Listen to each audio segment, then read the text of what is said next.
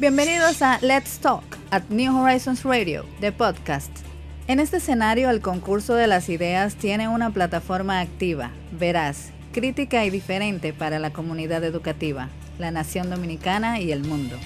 New Horizons Radio apuesta a generar ese espacio de aprendizaje innovador que sirva de complemento para todos los proyectos que exhibe nuestra inmensa familia educativa. Quédate conectado. Un nuevo capítulo comienza ahora. New Horizons Radio.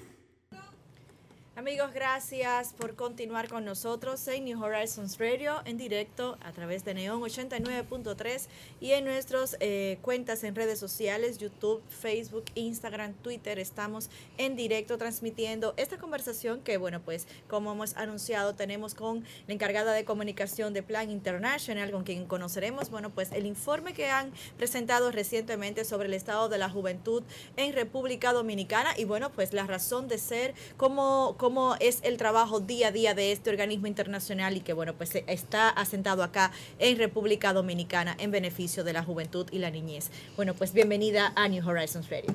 Bueno, muchas gracias por la invitación. Hoy eh, vinimos a comentar un poco sobre el trabajo que hace Plan.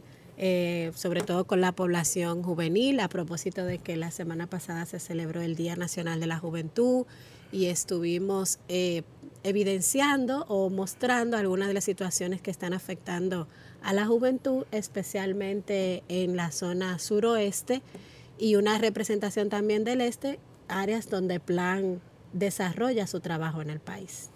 Eh, buenos días, Paloma, ¿cómo estás? Eh, gracias por estar con nosotros acá en New Horizons Radio, la comunidad escolar de New Horizons y obviamente todos los colegios privados necesitamos apoyar y, conocer a, fondo lo que hace Plan International y sobre todo las, en este caso puntual, las, las estadísticas, las informaciones que presenta ese estudio que ustedes han presentado, eh, que eh, realmente preocupa de manera significativa, sobre todo por el tema de cómo se maneja la, la niñez femenina eh, y los, las grandes dificultades que tiene la juventud para emplazarse, pero sobre todo la, la las niñas y las jóvenes eh, dominicanas y extranjeras que residen en República Dominicana. Eh, háblanos un poquito de Plan International en general. ¿Cuándo llega a República Dominicana? ¿Qué es Plan International? ¿Quién financia Plan International? Para que nuestros, eh, las personas que nos escuchan y nos ven por las cámaras pues, puedan entender un poco mejor el alcance que tiene dicha organización. Eh, Plan Internacional es un organismo humanitario de cooperación global presente en alrededor de 77 países. En República Dominicana estamos desde 1987. Iniciamos nuestras operaciones aquí en Santo Domingo, en el barrio de Herrera, pero según fuimos identificando las necesidades y vulnerabilidades de la niñez a nivel local, enfocamos nuestro trabajo en la parte suroeste, Azua, Barahona, San Juan, Pedernales, Elias Piña.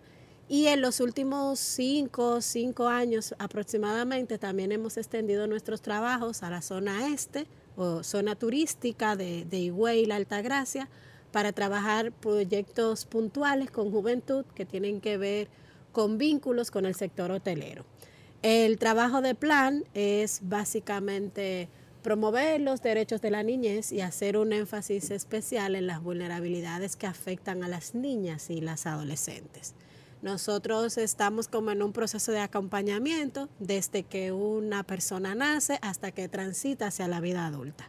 En ese proceso tenemos programas que van desde trabajo con la primera infancia, eh, de 0 a 5 años aproximadamente, a través de centros de estimulación, de apoyo a las familias a nivel de las comunidades para que puedan eh, los niños y niñas iniciar su desarrollo de manera integral.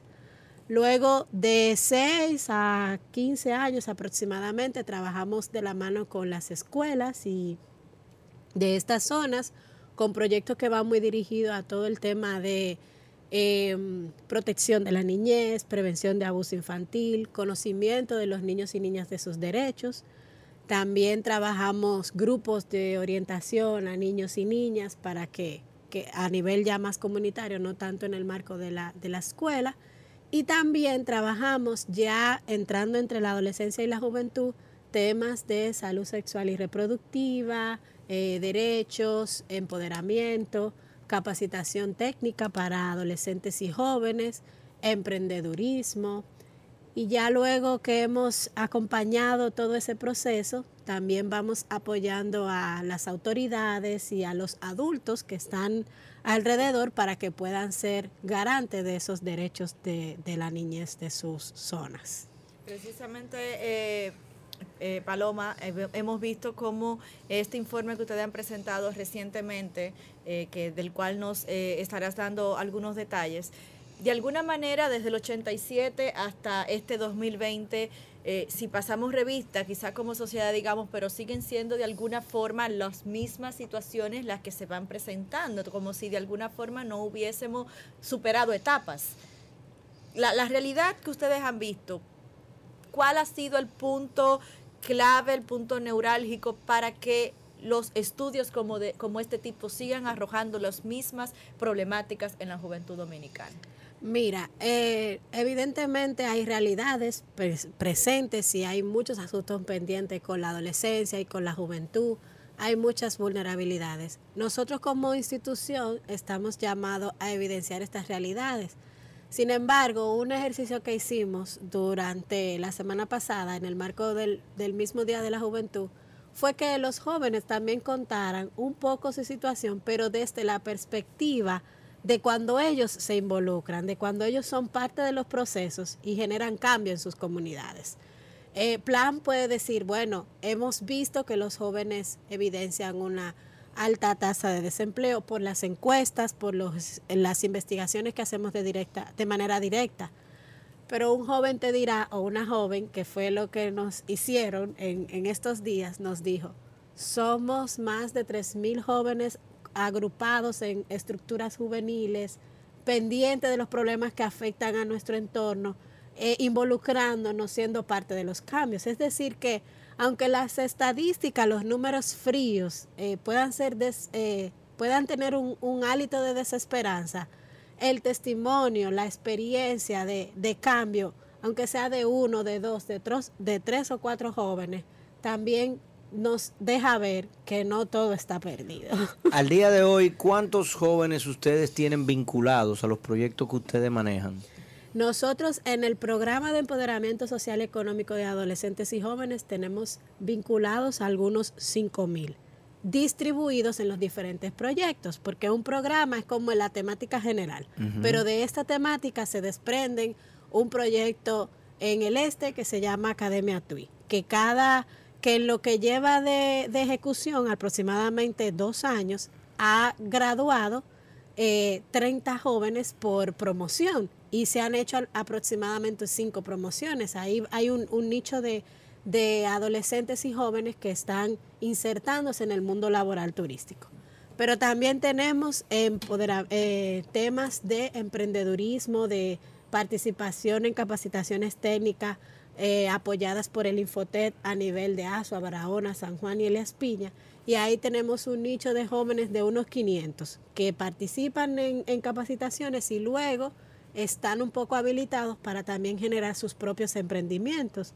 En Barahona tenemos algunos emprendimientos que van desde la producción de miel, de productos lácteos, una ruta ecoturística eh, guiada y diseñada por los mismos jóvenes para ofertarla a las personas que se desplazan a esa zona. Y así en los diferentes programas englobados dentro de en los diferentes proyectos puntuales englobados dentro del programa de empoderamiento, tenemos un alcance de, de, unos 5 mil jóvenes. Pero tú me hablabas de más de 20 mil. Ese es nuestro impacto directo con toda la población, no solamente jóvenes. Digo, desde niños. O sea, tú, tú trabajas 5 mil y de esos 5 mil eso tiene un efecto, sobre sobre otros 5, por, por decirlo de una forma, para llegar a 25 mil, 24 mil. No, esos son los que están en el rango de edad de 18 a 24 años. Los demás están en el rango desde que nacen hasta que ya son mayores de edad. Yo trabajo de manera, yo no, Plan Internacional, Flag Internacional trabaja de manera directa con aproximadamente 24 mil niños Jóvenes. y niñas, adolescentes y jóvenes. Ok. Ese es nuestro conglomerado de niños y niñas, adolescentes y jóvenes que están, que permiten que Plan pueda operar en el país, porque a través de, de sus eh, de personas que apadrinan su desarrollo, el desarrollo de su comunidad, Plan cuenta con unos fondos que permiten que podamos seguir ejecutando proyectos en el país. Además de que nos sirven también para hacer proyectos puntuales eh, con financiamiento de organismos eh, Multilaterales. internacionales multilaterales como la Unión Europea, Tour Operadores, entre otros. Eh, hace un momentito hablabas de eh, cuáles eran, eh, digamos que esos, esos rangos de acción en los que ustedes trabajaban y dentro del informe que ustedes han presentado han tocado el tema del matrimonio infantil, el matrimonio adolescente, que es un tema que como sociedad, de en cierta forma, eh, se le ha dado mucha larga. Todavía tenemos eh, en, No, es en la legal. cam- Es ¿eh? legal acá. Eh, bueno, en la no, no, cámara bueno, no, es legal. por, por eso es lo que le digo, pero entonces todavía en la cámara, en la cámara tenemos un proyecto de ley que justamente para impactar esa legalidad o ese manto de legalidad en el cual no los quieren vestir, pero en los campos, allá donde de alguna forma eh, el, el país no se entera de toda la realidad mm, y, y- o de repente los números fríos, ¿cuál es, ¿qué es lo que ustedes han encontrado eh, allí en la realidad de las niñas y, y de niños? ¿Por qué no? Mira, eh, precisamente parte de las informaciones que compartíamos de las vulnerabilidades que están afectando a la juventud y sobre todo a las mujeres jóvenes y las adolescentes es el tema del matrimonio infantil y las uniones tempranas.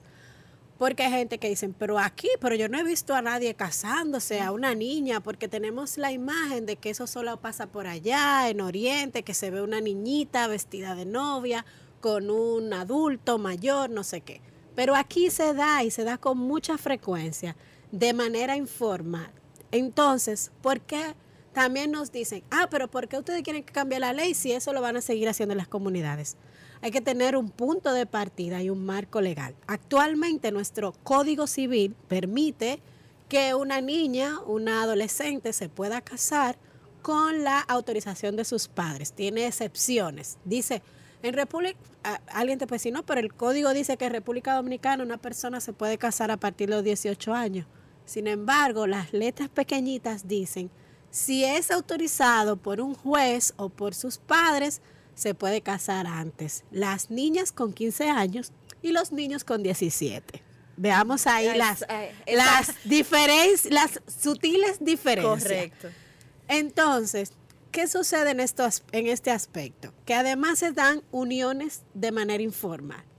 ¿Y por qué es importante tener cambios eh, legales? Porque muchas veces algunas de estas uniones informales, cuando la comunidad abre los ojos, cuando o, eh, hay un despertar de denunciar que eso está pasando, se pueden generar acuerdos entre el- la persona, el adulto que está abusando de una niña, que la comunidad no lo percibe así y cuando hace ese despertar, entonces eso puede ser eh, denunciable, porque tenemos el Código Civil por un lado, pero tenemos el Código Penal que dice que si tú te relacionas con una persona menor y tú le llevas más de cinco años, tú puedes ir preso. Entonces, por el Código Penal yo te puedo llevar a la cárcel, pero el Código Civil sirve de bajadero para que eso no sea así. Yo, yo declaro que me voy a casar con ella y listo. Exacto. Asume la tú- responsabilidad. O tú te casas con ella legalmente y ya tú no, ya tú no eres un abusador, tú eres su marido.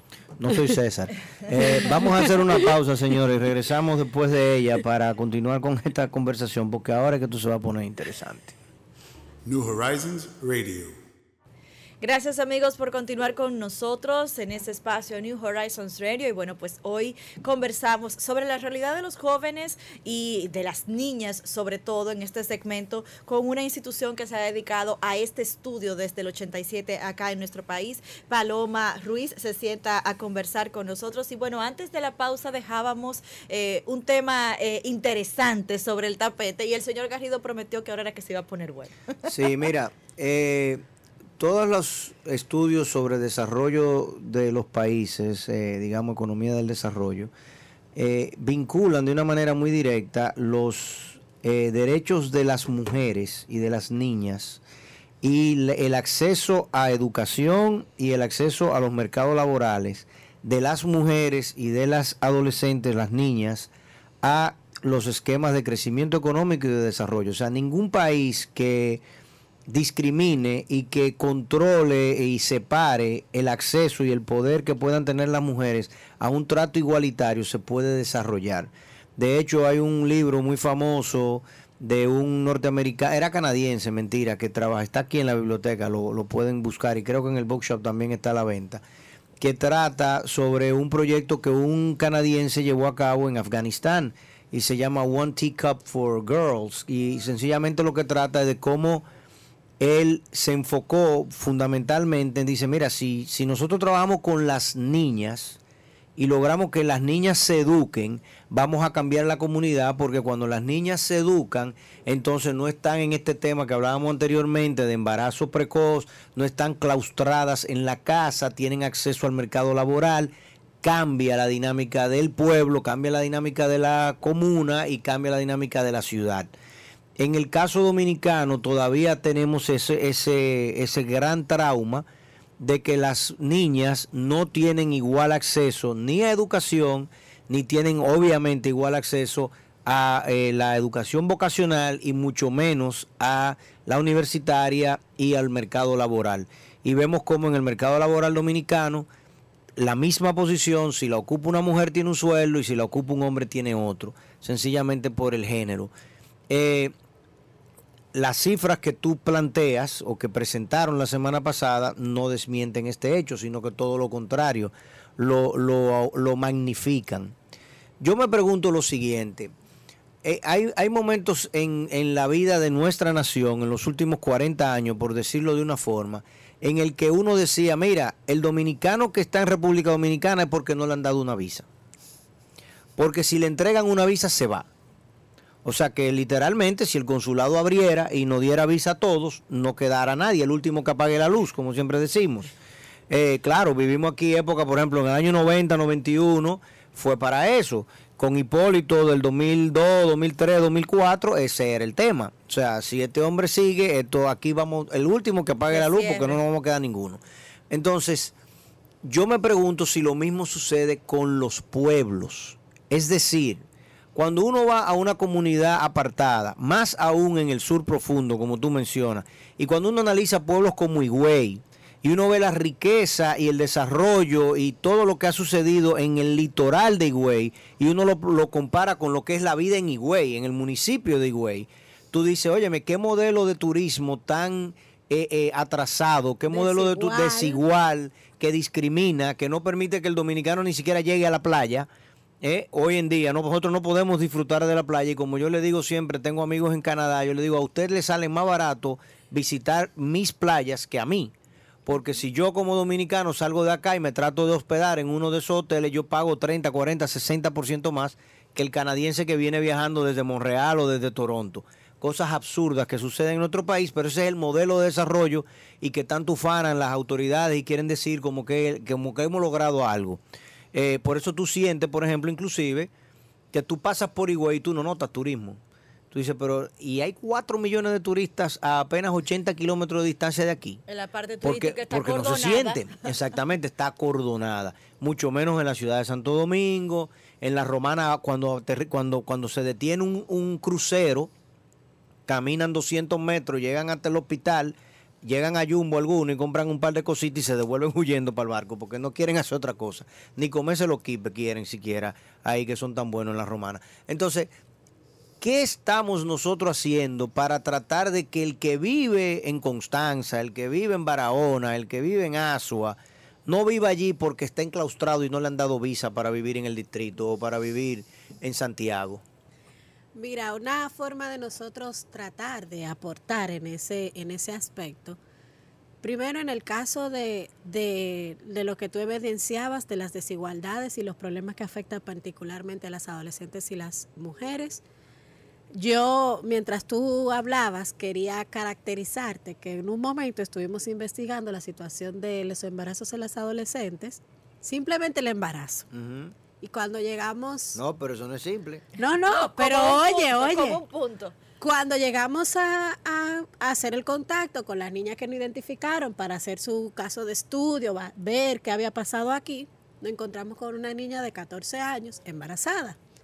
En ese proceso de entrevista, de relacionamiento, queremos conocer a su mamá.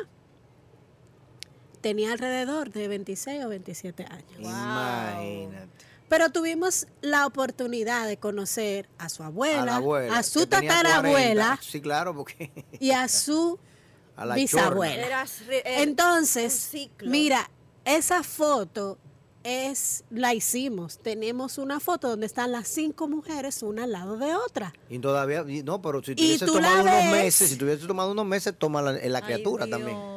Mira, paradójicamente puede parecer un alivio que en este primer embarazo el de esa niña fue un niño. O sea que, que interrumpió que el proceso. en este primer No, pero por embarazo. unos, por unos meses nada más, mi amor. Es- Entonces, cuando tú observas este panorama, tú dices, hay mucho que hacer. Porque esas mujeres, esa comunidad, ese entorno, no ve eso como un problema, como, una preocupación, como una cosa normal. Y No, eso no lo ven anormal. ajá. Eso pasa ahí, pero aquí también. Aquí Domingo, también, claro. aquí tú estás evaluando opciones para tener una persona que te apoye en tu casa y tú probablemente piensen en la opción de traer a alguien de, De de una provincia para que para poder emplearle en tu casa. Y si te tienes una conversación te das cuenta que dejó a Tres cinco muchachos. con menos de, de 40 años que tiene probablemente hasta nietos y tampoco hacemos nada. Pero vámonos a la cotidianidad. Tú vas a un centro de a cenar o lo que sea y tú puedes ver a una joven con un hombre adulto o puedes estar en un parque y puedes ver a una adolescente de uniforme con un hombre adulto y tú no vas y, y le reclamas nada. Tú, tú, ah, no, eso no Se eso no tiene nada que ver se ha conmigo. normalizado. Mira, yo conozco, eh, haces, haces la, la historia y me viene a la cabeza un caso que conozco de una joven, en ese entonces tenía 16 años, cuando eh, lo, lo que voy a contar, y ella siempre salía con una amiga, una compañera de su misma edad. Eh, resulta que al tiempo ella se casó, y aquí hago comillas, con el papá de su amiga. O sea, ella ahí se casa, se, se- mudan, digamos. La joven inmediatamente sale embarazada y mi papá le reclama, porque es alguien conocido, pero viven en Santiago, lo que tú estás señalando, al interior de las- del, país y demás. Y la- las palabras que pronunció este señor era para llorar. Ella necesitaba encontrarse en el camino con un hombre como ese, para que la quietara. O sea, el, O sea, el papá de la, el muchacha. evidencia su fracaso como padre y todo lo que en el entorno le falló a la niña, porque 16 años, actualmente tiene una niña de 5 o 6 años, ya ella se casó formalmente con el adulto, ya firmaron papeles y demás, y la familia está feliz. Porque el adulto, el que se casó con la niña, era una persona adinerada, y una serie de comodidades que por transferencia tuvo la familia, asumió la familia, pero la que sacrificada fue la, la niña, que actual, al día de hoy, es la esposa de un, del papá de su mejor amiga ya tiene una niña, no siguió estudiando, evidentemente, pero anda en una jipeta. Y es un drama que se repite, por lo menos aquí hay, no hay golpes, no hay drama económico. Ahí, ahí voy. ¿Cómo empezamos el año? Con altos índices de feminicidio. Con una noticia también muy lamentable. Y cuando vemos el trasfondo de todo, con el caso de la niña de cuatro años, cuando vemos el trasfondo, su madre había sido víctima de abuso, porque se había relacionado con un hombre que le llevaba mu- muchos años. Entonces, ¿qué pasa? Que No, y cuando ella era se una da, adolescente en el proceso también. Exacto. Cuando se da todo este proceso en que hay un despertar del adolescente, de la joven, de la mujer, empiezan todas a evidenciarse todas estas diferencias. Que en algún momento tú lo viste como una oportunidad de que tu hija saliera de ese círculo, de que, tu, de que alguien la quietara, pero luego también puede que ese que la aquietó sea su victimario. Claro. Entonces, por eso es que nosotros, nuestra responsabilidad como organización, nuestro aporte, es hacer ese acompañamiento, ese proceso de acompañamiento desde la niñez hasta el tránsito en la vida adulta. Como yo les decía, no es solamente trabajar directamente con las niñas, con los jóvenes, sino también con la comunidad, con las autoridades, capacitar y requete capacitar a los fiscales de esas zonas para que no vean esto como algo normal, para que puedan dar seguimiento a las denuncias que hace la comunidad. Empezar a hacer conciencia en el entorno de que no está bien lo que está pasando con nuestra niñez.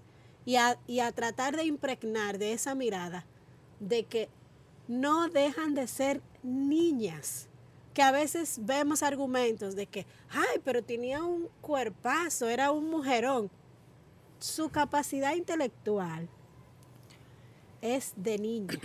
Eh, Está claro que el, el- el tema es eh, fundamentalmente de brindar oportunidades, o sea, por eso lo decía del pasado, o sea, si logramos que no se sientan que tienen que escapar, sino por el contrario, que allí van a encontrar todo lo que necesitan.